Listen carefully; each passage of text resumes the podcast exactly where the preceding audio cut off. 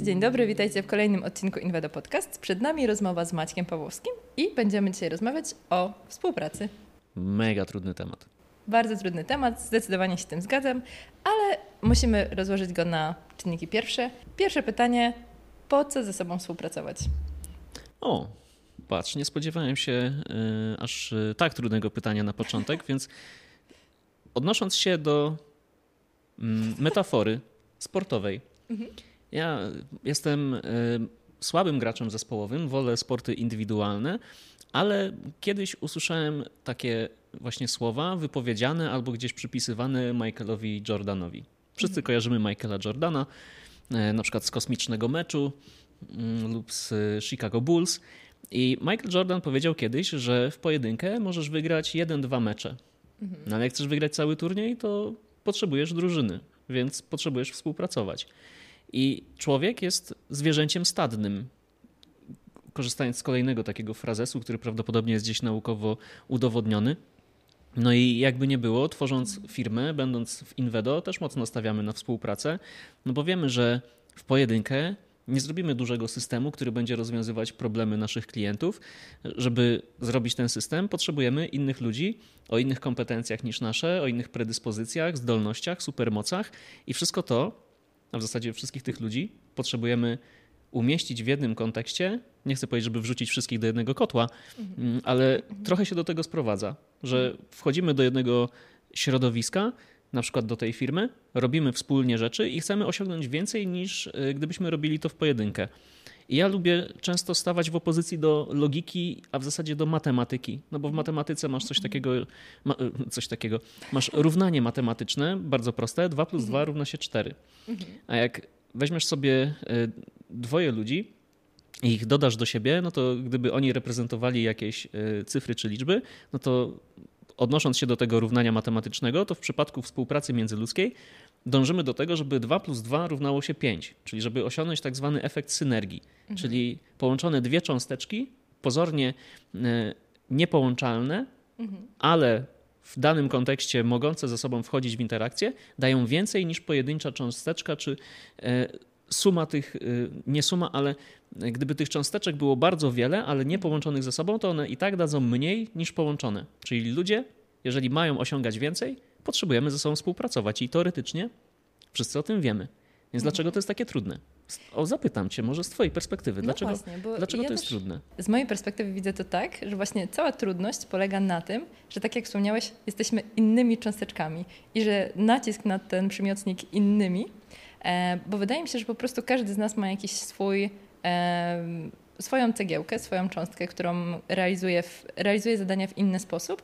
I czasem wydaje mi się, że dużo łatwiej jest zrealizować zadanie samemu, zrobić to tak, jak umiem, jak e, chcę, żeby było zrobione, niż włączać do tego zadania kolejne osoby, które dodają kolejne perspektywy i to zadanie wtedy nabiera innej formy, ale jest to też e, taka droga kompromisów, że po prostu ja muszę w pewnym momencie ustąpić może ze swojego e, zdania, może właśnie ze swojej perspektywy i muszę po prostu zrobić też taką przestrzeń na perspektywę innej osoby. To mhm. mi się mhm. wydaje, że jest najtrudniejsze w współpracy, żeby zauważyć tą perspektywę, znać swoją i umieć po prostu dodać do siebie, stworzyć sumę z tego. Dzięki, dzięki, że się podzieliłaś, bo mm, dla mnie ta odpowiedź bardzo mocno krąży wokół takiego popularnego i trochę już według mnie wyświechtanego słowa jak różnorodność. Mhm. Gdzie nie włączysz sobie LinkedIna albo nie pójdziesz na jakieś wydarzenie branżowe, no to mhm. usłyszysz, potrzebujemy różnorodności w zespole, bo tylko różnorodne zespoły osiągają najwięcej. Są też na to różnego rodzaju badania i ja jestem zdania, że potrzebujemy tak samo różnorodności, i tak samo potrafimy się odnaleźć w bardziej jednorodnych zespołach, gdzie na przykład mamy mhm. podobnie w różnych, w różnych aspektach, perspektywach, postrzeganiu świata, realizacji celów i tak dalej. E, bo jak mówimy o tej całej różnorodności, to często osoby, które mm, o tym wspominają, zatrzymują się na tym poziomie, potrzebujemy różnorodnych zespołów, mhm. żeby ludzie się E, uzupełniali, żeby ludzie e, mogli czerpać z tego, że podchodzimy do spraw inaczej i coś, co dla mnie jest trudne, dla ciebie może być łatwiejsze, więc dzięki temu, że jesteśmy różnorodni, no to będziemy mieć to 2 plus 2 równa się 5. Mhm. I zapominają ludzie w tym wszystkim, że jeżeli ta różnorodność nie będzie uświadomiona, to wtedy się wydarzy ten scenariusz, o którym ty wspomniałaś, że wejdziemy na jakiś minus. Bo jak ludzie są, y, jak ludzie różnią się od siebie, mm, to tak jak sobie pomyślimy o czymś, co jest nam nieznane, to podchodzimy do tego trochę jak do jeża.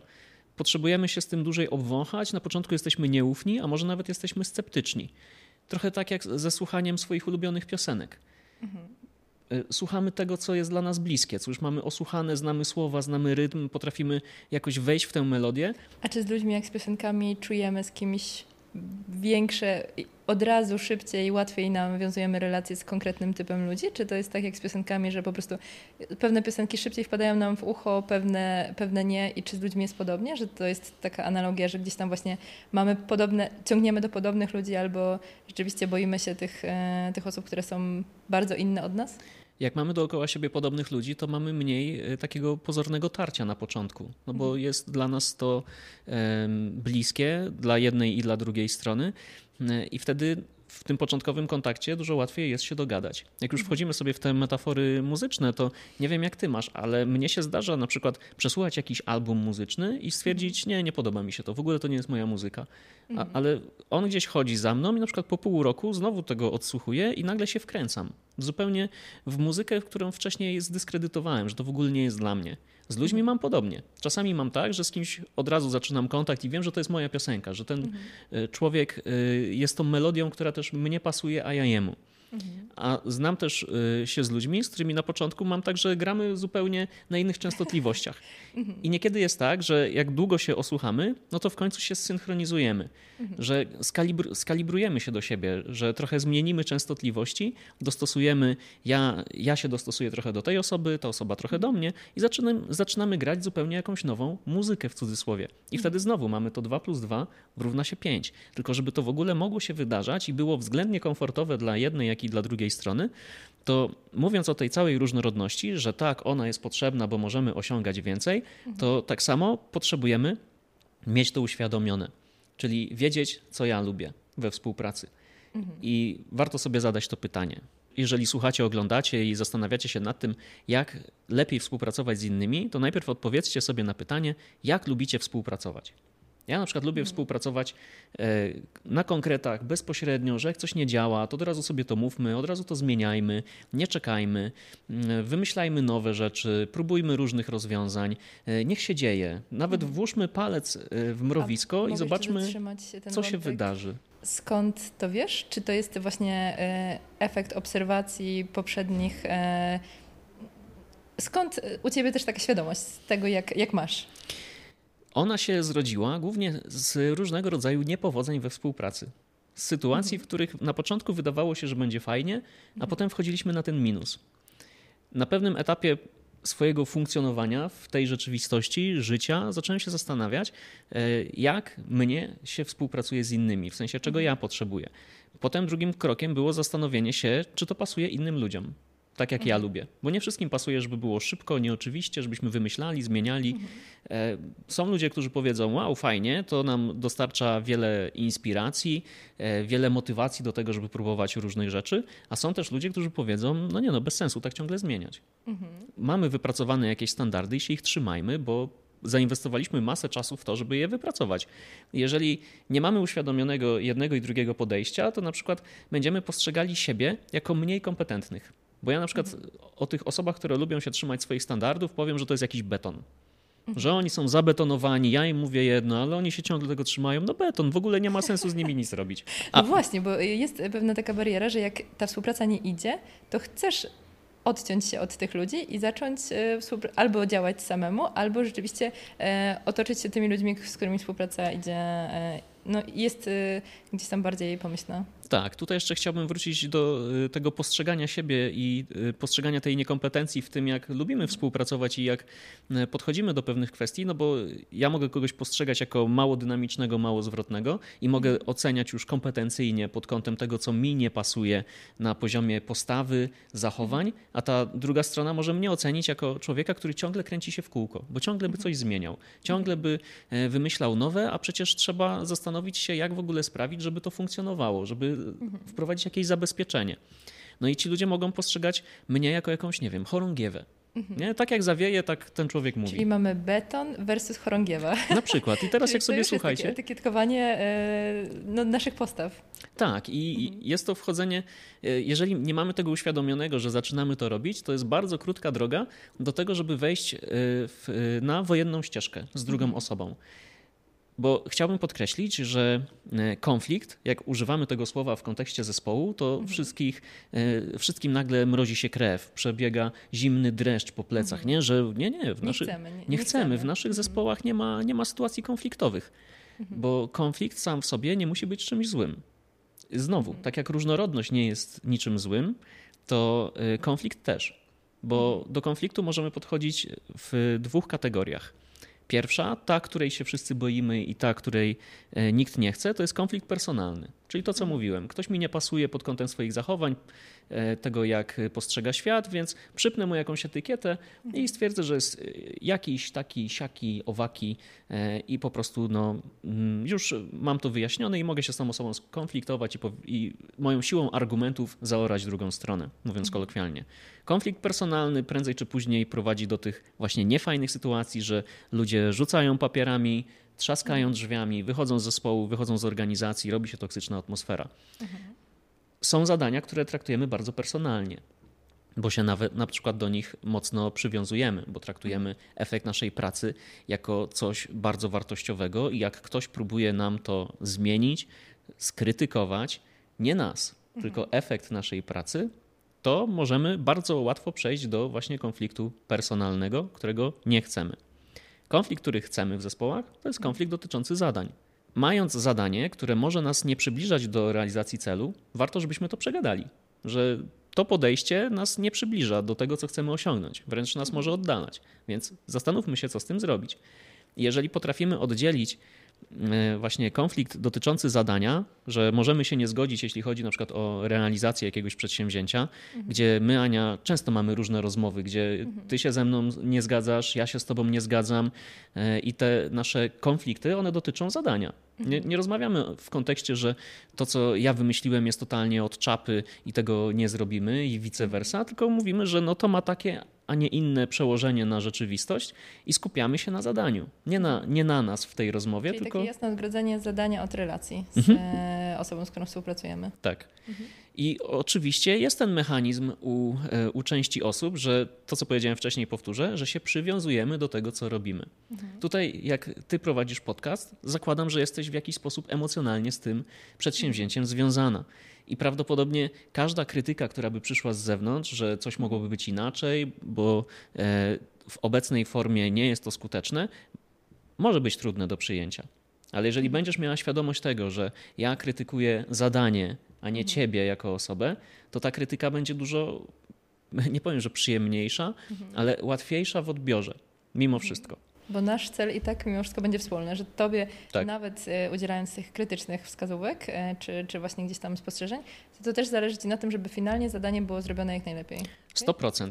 I żeby móc w ogóle operować e, w tych konfliktach dotyczących zadań mhm. i unikać tych konfliktów dotyczących osób, i w zasadzie je wyeliminować z naszej rzeczywistości, to jest potrzebna jedna kluczowa rzecz, która w branży IT czasami jest obśmiewana, mhm. bo jest tutaj takie powiedzenie, ono już jest wyświechtane, już sami je obracamy mocno w żart, że nie po to studiowałem informatykę, żeby A. rozmawiać z ludźmi. tak, klasyk. Klasyk. Problem mhm. polega na tym, że 80% pracy w IT, w świecie technologii, polega na rozmowie.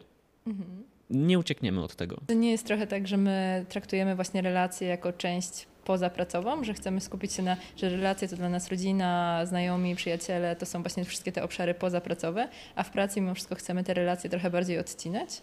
Pewnie są ludzie, którzy mają takie podejście, które teraz opisałaś. Pewnie są ludzie, którzy e, z chęcią by połączyli jedno i drugie. Mhm. Tak sobie to wyobrażam. I tutaj to, do czego ja nas namawiam, to żebyśmy rozmawiali ze sobą mhm. regularnie, że jak nam coś pasuje, że jeżeli coś jest ok, to sobie to powiedzmy. Trochę, trochę rozmawialiśmy o tym już w, w, poprzednim odcinku, do którego mnie zaprosiłaś, ale dzisiaj chcę to też świadomie podkreślić, bo ostatnio miałem y, jedną właśnie z rozmów o współpracy w naszej firmie i osoba, która y, była mm, uczestnikiem e, tej rozmowy, czyli zbierała feedback na swój temat i dzieliła się feedbackiem z organizacją, jak jej jest w firmie, powiedziała, a w zasadzie wielokrotnie używała takiego sformułowania, że wydaje mi się, że z tym człowiekiem mam tak i tak. I w trakcie tej rozmowy nawet użyła takiego e, sformułowania, powiedziała, powiedziała coś w stylu, że wydaje mi się, że popsułam relację z tym człowiekiem w jakimś tam kontekście, w jakimś tam zadaniu. Ja tak, wiesz, siedzę, słucham, że wydaje mi się, że popsułam te relacje z tym człowiekiem, wysłuchałem do końca i pytam, a zapytałaś tego człowieka, czy z wami mhm. wszystko jest ok, czy rzeczywiście podsułaś? Czy... No właśnie to jest trudne, bo te relacje, które tworzymy, one są takie nienamacalne. Nie możemy, e, no, nie mamy, dopóki nie zapytamy, mhm. tylko jest na zasadzie wydaje mi się, albo gdzieś tam czuję, że, że tak właśnie jest, ale nie jest to potwierdzone. Dokładnie, więc między tą dwójką zabrakło jakiejś rozmowy, mhm. bo unikamy rozmowy, pomimo tego, że cały czas do siebie coś mówimy. Mhm. Spotykamy się na spotkaniach online, jakichś mhm. daily, synkach i ciągle wymieniamy się informacjami, mhm. ale jeżeli zabraknie nam tej y, najważniejszej rzeczy we współpracy, to jest myśl, która dotarła do mnie po e, wielu latach y, i porażkach związanych właśnie z, z, współpracami, że od rozmowy wszystko się zaczyna i, na, i bez rozmowy wszystko się skończy. No bo jeżeli nie powiemy sobie wprost, co jest ok i co jest nie ok, to prędzej czy później mm, no, będziemy na minusie. Mhm. To jest druga rzecz. Pierwszą był ten konflikt dotyczący zadań, że to potrzebujemy rozumieć, że to ma być w zespole i mamy korzystać z, z, ze wszystkich dobrodziejstw tego, że mamy gotowość, żeby się ze sobą konfrontować. Ale nie po to, żeby komuś mm, popsuć dzień czy udowodnić, że ja mam rację, ja jak się z kimś konfrontuję, nawet jeżeli tego nie widać na, na dzień dobry, bo prawdopodobnie jestem mało, mało sprawny w tym, żeby pokazać to, o co mi chodzi, ale jak się z kimś konfrontuję, to nie chodzi mi o to, żeby zaorać drugą osobę, tylko chodzi mi o to, żeby ją uratować przed tym, e, przed efektem tego zadania, które warto zmienić, bo jak nie zmienimy, to wtedy ta osoba wiedzie do przepaści. Czyli to jest taki konflikt prewencyjny.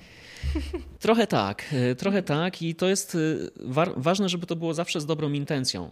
I mnie się zdarza nawet, jak mam wjechać w jakiś temat czyjś, w mhm. temat, nie w człowieka, ale wiem, że człowiek jest emocjonalnie do czegoś przywiązany, to mhm. zrobię jakiś wstęp. Na zasadzie to, co powiem, będzie trudne. I to, co powiem, dotyczy efektów Twojej pracy, nie Ciebie. Mhm. Bo Ty jesteś spoko. Rozmawiamy o efektach. I jeżeli to, co będę mówił, będzie dla ciebie super trudne, daj mi po prostu znać, żebym wiedział, bo ja za chwilę w to wjadę. Mogę? I człowiek mówi, no to wiedź, nie? Ja mówię, no dobra. po takim wstępie. Znaczy nie wiem, może to jest zła strategia, ale... Znaczy, wtedy możesz mówić, uprzedzałem. Y, stwarzam przestrzeń do tego, żebyśmy porozmawiali, bo mhm. oczekuję też tego, że jeżeli ktoś nie będzie chciał tego usłyszeć, to mi mhm. powie, ale ja nie chcę znać Twojego zdania. Będę się mhm. mierzyć z tymi konsekwencjami, które z tego wynikną. No i wtedy, jeżeli te konsekwencje są, y, dotyczą tylko tej jednej osoby, to ja mówię, no dobra, chcesz się czegoś nauczyć? Śmiało. E, jeżeli konsekwencje będą dotyczyć większej całości, na przykład firmy, no to wtedy dalej rozmawiajmy pokazujmy różne perspektywy, bo obok konfliktu dotyczącego zadań, obok rozmowy widzę mhm. też y, bardzo ważną kwestię, żeby omówić, co my tak naprawdę robimy, jaki mhm. mamy cel do zrealizowania. Z jednej strony żyjemy w takim świecie, gdzie mamy KPI, OKR-y, wskaźniki, i ktoś by powiedział, no mamy cele. Mhm. Niestety w całym tym pędzie, e, który towarzyszy branży IT, e, zapominamy o tym, że Jedno to jest zadanie, które mamy do wykonania i na przykład zadaniem jest zrealizowanie jakiegoś wskaźnika, mhm. a drugie to jest wartość, jaka ma przyjść e, z realizacji tego zadania. Output mhm. i outcome. To są takie dwa angielskie słowa, których e, przez większość e, mojego zawodowego życia w IT nie rozumiałem, bo łączyłem je, że to jest to samo, że wykonam zadanie, to przyniesie to wartość. Niestety jest tak, że jak skupiamy się za mocno na zadaniach, a zapominamy o wartości, jaka ma z tych zadań płynąć, to realizacja tych zadań przynosi pewien efekt, ale on może być niesatysfakcjonujący. Może sprawiać, że nie osiągamy tego, co chcemy, bo zapominamy o tym, że nie wystarczy tylko skreślić czegoś z listy. Mhm. Warto się też zastanowić, co nam to da, jak skreślimy to z listy. Czyli na mhm. przykład, jak mamy zrekrutować człowieka do organizacji, mm, to możemy sobie ustalić output, czyli zadanie, że musimy porozmawiać z dziesięcioma osobami żeby z tych 10 osób kogoś zatrudnić.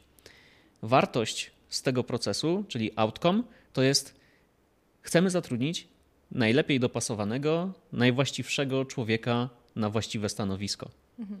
I czy porozmawiamy z dziesięcioma osobami, czy z jedną właściwą osobą, dla mnie ma to dużo mniejsze znaczenie. Jeżeli zespół ma rozumienie tego, do czego my tak naprawdę dążymy, co jest na końcu tego naszego działania, że my nie chcemy porozmawiać tak naprawdę z dziesięcioma osobami. Mhm. Chcemy zatrudnić właściwą osobę na właściwe stanowisko. To jest nasz outcome, to jest nasza wartość, to jest nasza wizja końca i można nawet ludziom pokazać to jeszcze dalej, mówiąc im, co ten człowiek będzie robił, co on ma mhm. osiągnąć. Nie tylko chcemy kogoś zatrudnić, kto jest dopasowany do organizacji, tylko już możemy myśleć, co on ma e, w tej firmie zrobić, po czym poznamy, że jest tą właściwą osobą, po to, po to żebyśmy myśleli o tym, co jest na końcu. Mhm. No dobrze, tak słuchając jeszcze tego, e, o czym mówisz, wydaje mi się, że tak. Podsumowując, warto znać swoje strategie, swoje potrzeby, jeśli chodzi o komunikację z innymi osobami. E, nie można bać się konfliktów, e, że one też są w pewien sposób e, potrzebne. Zastanawiam się teraz, wracając może do tej analogii piosenek. Mhm. Mamy w naszej playliście różne składanki. I teraz jak te składanki mogą osiągnąć jeden cel? Jeden wspólny cel, który zgodziliśmy się, wszyscy rozumiemy, jest to nasz cel. Jak połączyć się w zespole? Czy rzeczywiście skupić się na różnorodności, o której już e, mhm. troszkę wspomniałeś? E, czy rzeczywiście jest potrzeba też e, większej. Jak w tej playliście się dogadać po prostu? No właśnie, znowu. Dogadajmy się, porozmawiajmy. Od tego to może będę jak, zaczynał. Jak nauczyć się rozmawiać? Jak nauczyć się rozmawiać z osobami, z którymi trudno nam się rozmawia? Jak zasiadaliśmy tutaj. Do tego, do tego odcinka, to w mojej głowie był taki wewnętrzny challenge. Bo jeżeli obserwujecie nas y, w mediach społecznościowych, byliście na naszej stronie internetowej albo znacie nas z tego czy innego kontekstu, to wiecie, że mamy u nas y, narzędzia psychometryczne. Mhm. Tutaj odnoszę się do Frisa, które pomagają nam w zrozumieniu tego, jak się ze sobą komunikować. I ten wewnętrzny challenge, o którym y, mówiłem, jest taki, że nie chcę się odwoływać do Frisa mhm. w tej rozmowie, bo chce się skupić na, na tym, że na przykład ktoś nie ma dostępu do tego narzędzia mhm. albo chce poszukać innego podejścia, więc odpowiadając na pytanie, jak te różne piosenki w tej jednej playliście mają osiągnąć ten wspólny cel, to będę podbijał to jak mantrę. Musimy o tym pogadać. Na mhm. początku mm, naszej współpracy warto jest usiąść i sobie powiedzieć właśnie, czym jest ten cel. Czy, czy, robimy te outputy, czy wystarczy, że zrobimy zadania, bo może to jest taki cel, gdzie wystarczy tylko skreślać zadania z listy i też będzie w porządku, czy idziemy po coś dużo większego. Więc mamy tą rozmowę wokół celów. E, warto sobie też ustanowić coś takiego jak, to jest mocne słowo, e, kontrakt zespołowy. Mhm. Sprowadza się to do tego, że siadamy i rozmawiamy na początku współpracy o tym, jak chcemy współpracować. I pierwszy taki kontrakt, nieważne jak go zrobimy, e, to pierwszy kontrakt jest zawsze na przetarcie. Jeżeli go zrobimy, to po spotkaniu wszyscy wyjdą z takim przekonaniem, wszyscy generalizuję, ale ludzie wyjdą z takim przekonaniem, że wow, ustaliliśmy zasady współpracy, będzie fajnie, wszystko pójdzie zgodnie z planem, będziemy na plusie. Mhm. Problem polega na tym, że bardzo szybko zapominamy o naszych ustaleniach i potem wchodzi bieżączka, tak zwana, mhm. i ten kontrakt idzie sobie gdzieś tam, spada e, na dół listy mhm. i nie wracamy do tego.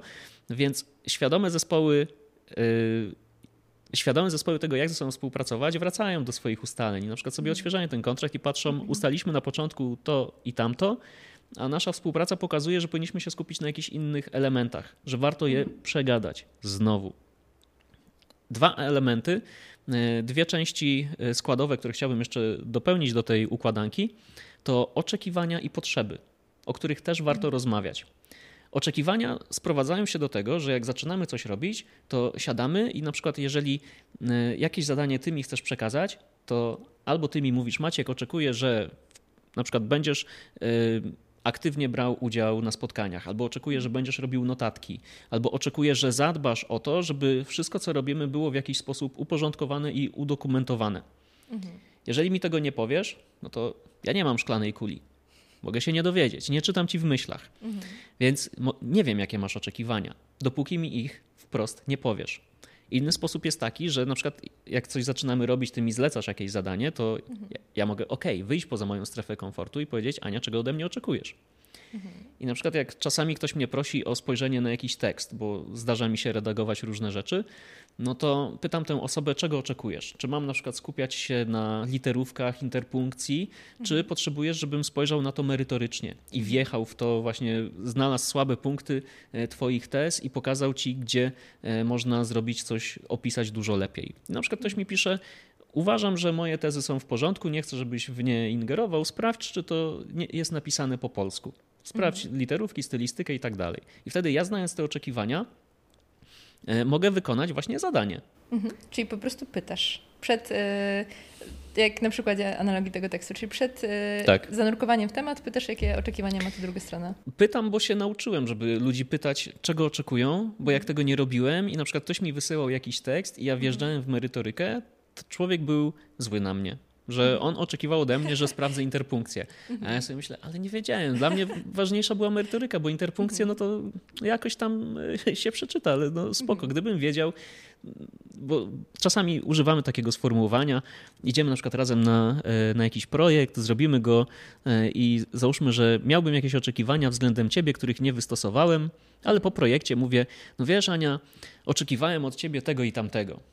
No i ty sobie możesz pomyśleć, no wiesz Maciek, jakbym miała wehikuł czasu, to bym się teraz cofnęła, mając tę wiedzę. Do, I zrobiła do, to inaczej. I zrobiła to tak, jakbyś oczekiwał. Bo teraz te wiem... Wypowiedziane oczekiwania nie mają też... E, no nie mają szansy na realizację często. Jak już tak skaczemy po tych metaforach, to y, użyję metafory. Kiedyś była taka aplikacja Endomondo. Mhm. E, bardzo popularna aplikacja do śledzenia treningów dla biegaczy, kolarzy, ludzi chodzących na siłownię. I wśród użytkowników tej aplikacji było takie powiedzenie, że jak nie masz treningu zarejestrowanego w Endomondo, to on się nie liczy. To go nie ma. I to jest tak samo. Jak nie powiemy o tych oczekiwaniach, to tych oczekiwań dla mnie nie ma. I w Invedo, jak ja zaczynam jakiś e, projekt z kimś, to pytam, czego ode mnie oczekujesz, i mhm. jeżeli ja mam jakieś oczekiwania, no to mówię, oczekuję tego i tamtego też od ciebie. Nie wiem w jakiej kolejności będą się pojawiać te odcinki, ale nagraliśmy też z Anią odcinek o naszym meetupie i pamiętam, że jak tak. zaczynaliśmy tę przygodę z DDD, mm, to ja prowadziłem pierwszą edycję. Mhm. Y, I jak y, w zasadzie jeszcze zanim ta edycja się mm, objawiła, to ja tobie powiedziałem, że e, ok, poprowadzę, ale następne edycje prowadzisz już ty. I powiedziałem ci to wprost, powiedziałem, że to jest moje oczekiwanie i, y, że tak powiem, rozłożyłem karty na stole. I ty mhm. wiedziałaś, w co się, że tak powiem, pakujesz z tym eventem. tak a nie na zasadzie, że poprowadziłem, a potem czekam, yy, na przykład przychodzi druga edycja i mhm. nie, nie mówiąc ci tego, być może, nie wiem, czy to by się tak stało, ale na przykład osoba, która byłaby na twoim miejscu, może by wyszła z założenia, że a Maciek sprawiał wrażenie, że mu się spoko to prowadziło, tak, to niech prowadzi dalej. Była też taka mobilizacja do tego, żeby, że ja już byłam przygotowana na to, że kolejną edycję będę musiała poprowadzić sama, więc też y, z taką większą uwagą obserwowałam to, jak, y, w jaki sposób y, też to robisz, żeby mhm. gdzieś tam sobie notować, co warto wyciągnąć z tego. No właśnie, więc pytać o oczekiwania, mówić o oczekiwaniach, najlepiej na starcie współpracy, najlepiej w trakcie współpracy, a potem, jeśli zespół ma dużą świadomość, dużą gotowość, to sprawdzić sobie, jak te oczekiwania na końcu zostały spełnione. Im więcej będzie tak zwanych pętli feedbackowych, że będziemy w trakcie pytać, jak nam idzie, z czego jesteśmy zadowoleni. No, jeśli jesteście ze świata IT, to dobrze rozumiecie te mechanizmy, tylko pytanie, czy je stosujemy. No bo zespół znowu wchodzi w zadania, wchodzi w bieżące problemy, projekty i stwierdza, nie mamy na to czasu. No właśnie, bo to też jest czas, e, który gdzieś tam, no wiadomo, że czasem jest tak, że jest lista zadań, którą trzeba zrobić, a czy czas na rozmowę, bo to też jest tak, że trzeba usiąść, porozmawiać, e, przeznaczyć na to czas, energię. Czy, czy w ogóle to jest e, praktykowane? To jest trudny wybór, bo y, możemy przyjąć założenie, że, ma, że, nie mamy czasu, żeby się spotkać i porozmawiać. I największym takim błędem e, menedżerskim z mojej perspektywy są sytuacje, w których E, pracując jeden na jeden z kimś, menedżer nie ma czasu, żeby się spotkać ze swoim człowiekiem. Tylko przekłada mhm. te spotkania, mówiąc, wiesz co, nie mamy dzisiaj czasu, e, albo pisze, nie mam dzisiaj czasu, czy masz jakieś tematy? No to ten mhm. człowiek po drugiej stronie stwierdza, no jak nie masz czasu, to nie to będę ci zawracać głowy. Mhm. No właśnie, i przestajemy ze sobą rozmawiać i ta druga osoba może gdzieś tracić poczucie przynależności e, i do organizacji, i do tego człowieka, właśnie przez to, że nie mamy dla siebie czasu. Jak mnie ktoś mówi, że nie mam na coś czasu, to ja sobie myślę, no to masz źle poustawiane priorytety. Mhm. Bo to jest też ta kwestia, e, żeby sobie uzmysłowić, co jest dla mnie rzeczywiście ważne. Bo wracając znowu, output i outcome, mhm. output zadania, czy wszystkie zadania muszę robić? Czy rzeczywiście potrzebuję skreślić wszystko, co mam z listy? Czy to przyniesie taką wartość, outcome, jakiego oczekuję? Albo jak, jaki jest oczekiwany ode mnie? Tylko czy znam oczekiwania? No mhm. To znowu to jest super, e, super ważne. I do tych oczekiwań, do konfliktów dotyczących zadań, do mhm. rozmowy i do celu dopisałbym ostatnią rzecz, czyli żebyśmy mhm. pogadali o tym, czego potrzebujemy w naszej współpracy. Mhm. I na przykład ja jak z kimś współpracuję, no to potrzebuję tego, że e, jeżeli mamy jakiś trudny temat, to od razu o nim rozmawiajmy. Mhm. Lubię stosować takie powiedzenie, że złe informacje przekazane odpowiednio wcześnie to dobre informacje. I mówię, że no potrzebuję, żebyśmy gadali o złych rzeczach, żebyśmy mogli z nimi coś robić, bo jak nie będziemy mówić o tym, co jest nie tak, to one gdzieś będą się nawarstwiać, piętrzyć. Mhm. E, zachęcam zawsze ludzi w zespołach czy tam w firmach, żeby było jak najmniej mebli. A przez meble, już mówię, przez meble rozumiem dywany. Żeby w firmach nie było mm, dywanów, żeby, żeby nie, nie mieć gdzie nie zamiatać, przykrywać. Mhm, mhm, bo to nie ma większego sensu, bo tutaj no, nawet jak mamy taką wykładzinę jak tutaj, mhm. to jeżeli byśmy pod nią zamiatali, no to ona się w pewnym momencie wybrzuszy i nam mhm. się będzie wydawało, że jest wykładzina, idziemy po tej wykładzinie, nagle się potykamy o te problemy i upadamy na twarz. No i najgorzej, jeżeli jeszcze w biurze mamy szafy. Więc bez dywanów i bez szaf, bo w szafach mhm. są trupy. trupy. Wszystkie trupy właśnie. No mhm. właśnie. Y, no, nie wiem, czy trzymaliście kiedyś trupa w szafie. Mam nadzieję, że nie. Właśnie polecamy te kryminalne podcasty. Tak, dokładnie. Tutaj, y, tutaj nie chciałbym wchodzić za bardzo w szczegóły tych szaf. Wszyscy rozumiemy, o co mi chodzi. Tylko, że w firmach brakuje takiej gotowości, bo zespół albo nie ma czasu, Mhm. Są zadania. No nie mamy czasu, żeby rozmawiać jeszcze o problemach. Przecież problemy ludzi będą stresować, hamować. No właśnie, bo to też przychodzą takie ludzkie emocje jak e, stres, e, czasem złość, czasem taka też niepewność, e, że jak podzielę się z kimś tym, że ja mam problem, czy że z czymś sobie nie radzę, to że to też zostanie odebrane właśnie w taki sposób, że po prostu to obniży moje kompetencje i moje też takie właśnie no mój odbiór w zespole, bo też y, nikt nie chce być tą osobą w zespole, która po pierwsze wzbudza konflikt, po drugie wyciąga tego trupa z szafy y, i wydaje mi się, że to też jest, są to jakieś takie mechanizmy obronne, że my nie chcemy rozmawiać o tych trudnych rzeczach, bo po prostu no, są na tyle niekomfortowe dla nas, że wolimy mhm. je pomijać. Wiesz, tą osobę, którą opisałaś, to ja się mocno identyfikuję, bo mnie mhm. się zdarza często mówić, że tu jest trup w szafie, tu mamy problem pod dywanem, tu mhm. coś nie zadziała. E, prawdopodobnie nie jestem dobrym przykładem, bo mam łatwość w tym, żeby się konfrontować w mhm. kontekście zadań. Nie chcę mi się konfrontować w kontekście człowieka, bo to prowadzi do w tych wszystkich patologicznych sytuacji, o których rozmawiamy i bycia na minusie. Mm, i nie mówię, że każdy ma to robić z łatwością, z uśmiechem na twarzy, ale posiadanie świadomości tego, że jeżeli nie będziemy o tym rozmawiać, to możemy się potknąć i konsekwencje mogą być dużo większe niż nam się wcześniej wydawało. I też możemy myśleć o tym, że warto rozmawiać o problemach. Nie chcę powiedzieć takim frazesem, bo czasami się tak mówi, że szefowie mówią, że jak przychodzisz do mnie z problemem, to od razu przyjdź z dwoma rozwiązaniami nie każdy ma do tego zdolność i predyspozycję, żeby od razu wymyślić jakieś rozwiązanie. I też warto sobie przyjąć coś takiego, że jak ktoś przychodzi i mówi o problemach, to mhm. niekoniecznie chce, żebyśmy go ratowali. Bo są ludzie, którzy mają potrzebę przyjść i komuś powiedzieć o swoim problemie, żeby sobie to przegadać. Mhm. Żeby po prostu podzielić się tą mhm. informacją. Tak, bo na przykład y, ktoś jest osobą emocjonalną i rozmowa służy do tego, żeby sobie poukładać emocje. I jak sobie poukłada emocje, to stwierdza, dobra, teraz już sobie poukładałem emocje, idę sobie poradzić z tym problemem. Mhm. Są osoby, które poprzez rozmowę układają sobie myśli w logiczny ciąg, bo mhm. kiedy mają je w głowie, to te myśli są plątaniną różnych idei, koncepcji i potrzebują albo to gdzieś spisać, albo z kimś porozmawiać i pozderzać się, żeby ktoś na przykład wyłapał jakieś logiczne mm, nieścisłości, a, a nie chcą, żeby ktoś rozwiązywał ten problem za nich. I jeden, i drugi przypadek. Mhm. I na przykład jak do mnie ktoś przychodzi i mówi o swoich problemach, to tak słucham, słucham tego, no u mnie się włącza, sam się za to czasami y, hamuję, u mnie się włącza coś takiego, no to powiem ci, co możesz zrobić. Chociaż mnie ta osoba o to nie prosi. Mhm. No i ja na przykład się nagadam i potem mam pretensje do tej osoby, że nie skorzystała z mojej że nie porady. Nie skorzystała tych rad. Mhm. I uczę się na przykład tego, że e, żeby zapytać znowu drugą osobę, jak do mnie przychodzi z jakimś problemem, to pytam, czego ode mnie oczekujesz? Czy mam cię tylko wysłuchać, czy mam ci coś zaproponować? Bo jak cię mam wysłuchać, no dobra, no to siedzę i słucham, no nie? I mogę coś powiedzieć. Ale powiedz mi, czego oczekujesz, bo też w trosce o nas samych. Jak nie znamy oczekiwań drugiej osoby, to przepalimy swoją energię. Będziemy sfrustrowani. Ja wychodzę z takiego założenia, żeby w życiu mieć jak najmniej takiego niefajnego tarcia. Mhm. Czyli żebym wiedział, jakie mhm. są oczekiwania e, i wiedział, jakie są potrzeby we współpracy. Bo te mhm. potrzeby jeszcze chciałbym zaadresować, że tutaj mówimy o takich często technicznych rzeczach. Typu, jak się umawiamy na jakąś godzinę, to ja potrzebuję, żebyśmy byli umówieni na jakąś godzinę. Chyba, że coś się wydarzy, to potrzebuję, żebym został poinformowany.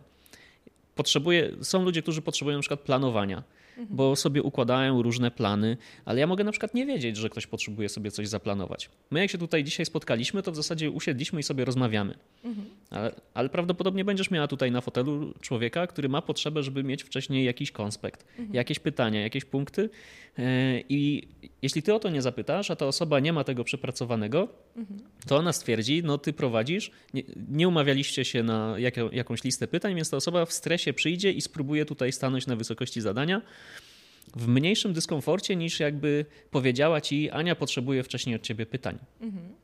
Ewentualnie zawsze to ktoś może powiedzieć, no skoro prowadzisz, to przecież to powinno być po twojej stronie i znowu wpadamy w taką pułapkę. Oczekiwanie versus potrzeb i, i tutaj właśnie też takiego wzajemnego...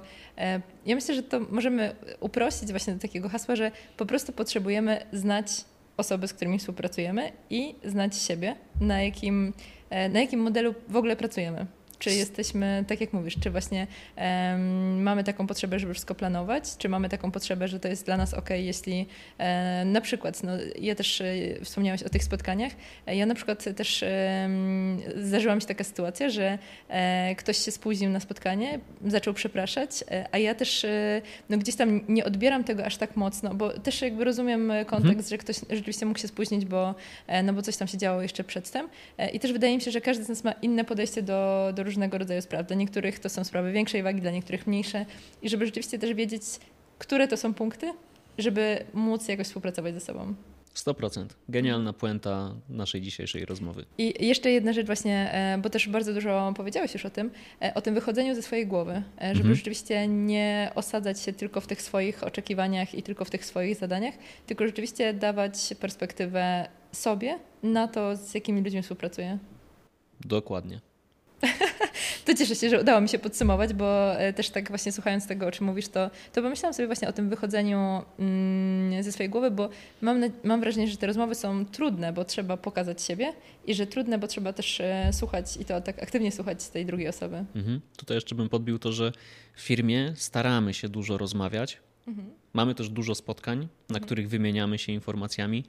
Gdzieś staramy się też y, dużo rozmawiać. Ja y, dążę do tego, żebyśmy właśnie skupiali się na tej esencji, czyli mhm. jakie mamy cele, czego potrzebujemy, czego oczekujemy, po czym poznamy, że y, realizujemy to, na co się umówiliśmy. Jest to super kluczowe właśnie w branży IT, w firmach technologicznych, bo my robimy tutaj bardzo złożone i zmieniające się w czasie rzeczy. Mhm. Bez ciągłego takiego ustalania, co jest pięć, tego mhm. wchodzenia sobie nawzajem do głów, albo w zasadzie wyciągania tego, co mamy w głowie i, mhm. kładze, i kładzenia tego na stół, mhm. dokładnie, będziemy robić y, produkty, których nasi klienci nie będą ubóstwiać. A przecież mhm. chodzi o to, żeby klient był zakochany w produkcie cyfrowym, żeby mhm. chciał go jak najwięcej używać, żeby chciał go rozwijać, żeby chciał pracować z tymi zespołami, które są właśnie świadome, które znają oczekiwania, potrafią pytać o oczekiwania, mają ustalone potrzeby, cele i funkcjonują dużo, dużo lepiej. I prawdopodobnie nie da się osiągnąć pełni możliwości, pełnego sukcesu w tych wszystkich aspektach, o których rozmawiamy, no bo komunikacja ludzka no to, to jest taki frazes, z którym się posługuję od y, prawie już 10 lat bycia w tej branży. E, komunikacja międzyludzka jest najtrudniejszą rzeczą we wszechświecie. Mhm. Dziękuję. I tym e, myślę, że podsumowaniem zakończymy nasz dzisiejszy odcinek. Maćku, dziękuję Ci bardzo za, za dzisiejszą rozmowę e, i mam nadzieję, że to nie jest ostatni odcinek, w którym, w którym nas odwiedzisz e, i czekamy na kolejne inspiracje od Ciebie. Dzięki, polecam się. Do dzięki zobaczenia. bardzo. Cześć, dzięki.